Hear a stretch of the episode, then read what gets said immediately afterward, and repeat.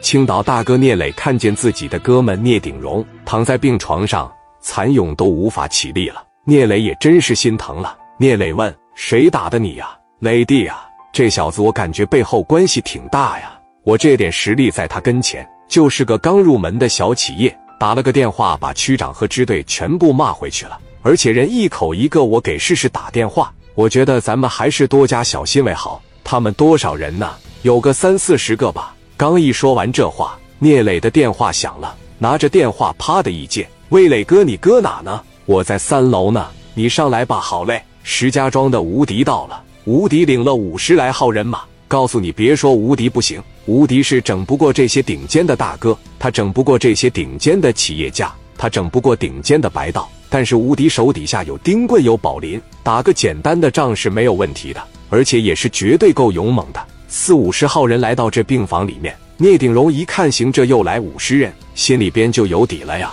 无敌上前说：“磊哥，打算什么时候开干啊？”荣哥。你有他们那边电话吗？那你打电话让他们过来，咱们可以下。不用打电话了，磊弟那边说了，只要我这边有维修机器或者在营业的举动，他们就过来人打咱们。我估计不用打电话，你们这些人往我厂子里一去，他们就得出来人找事了。那行，我知道了。刘毅，你先带十来个兄弟去厂子转转。聂鼎荣秘书说：“我领你们过去。”秘书领着这十来号人刚进厂子大门，陈永峰的这边盯梢的人就看见了。哎呀，过来这几台车啥意思？还有这些人是不是来修机器的？拿起电话就打给了郑丽丽哥，这个厂子来了十来个人，可能是要修机器。行，你先去给他提个醒，不管用你再给我打电话。好嘞，我这就过去。大国带着十来个小弟就也进了车间。王经理和刘毅回头一看进来的这些人。王经理认出了大国就是那天砸场子的人。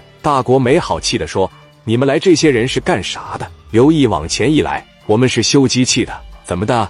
你们还敢维修机器是吧？想从新开业呀？你们在这等着，我给陈总打电话。”刘毅说：“行啊，把你们陈总叫过来，再把打手都叫过来，我看看谁敢动我。他妈小兔崽子说话这么狂吗？没挨过揍是吧？你这么狂，砸你场子的时候。”你怎么没出来啊？你给我等着呀！大国又把电话拨了回去。力哥，他们还是不服，在这疯狂的叫嚣呢。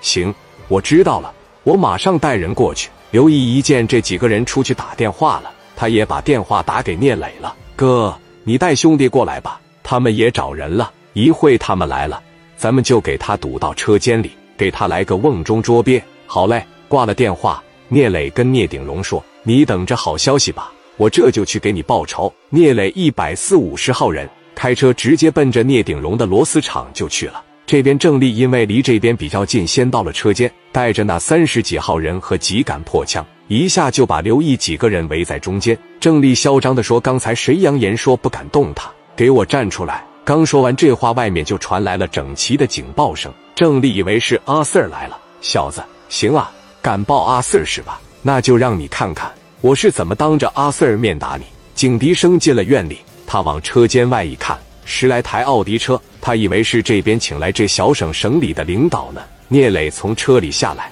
后面跟着的奔驰车里下来了无敌几人，紧接着一百四五十号人全都过来了，一下子把车间门口围了个水泄不通。史殿林说：“家伙都拿出来吧！”所有人掏出来家伙是一撸，给郑丽这伙人都顶上了。此时的郑丽懵逼了。哪里冒出这么多人？聂磊抬了一下眼镜，上前说：“谁是陈永峰？站到我跟前来。”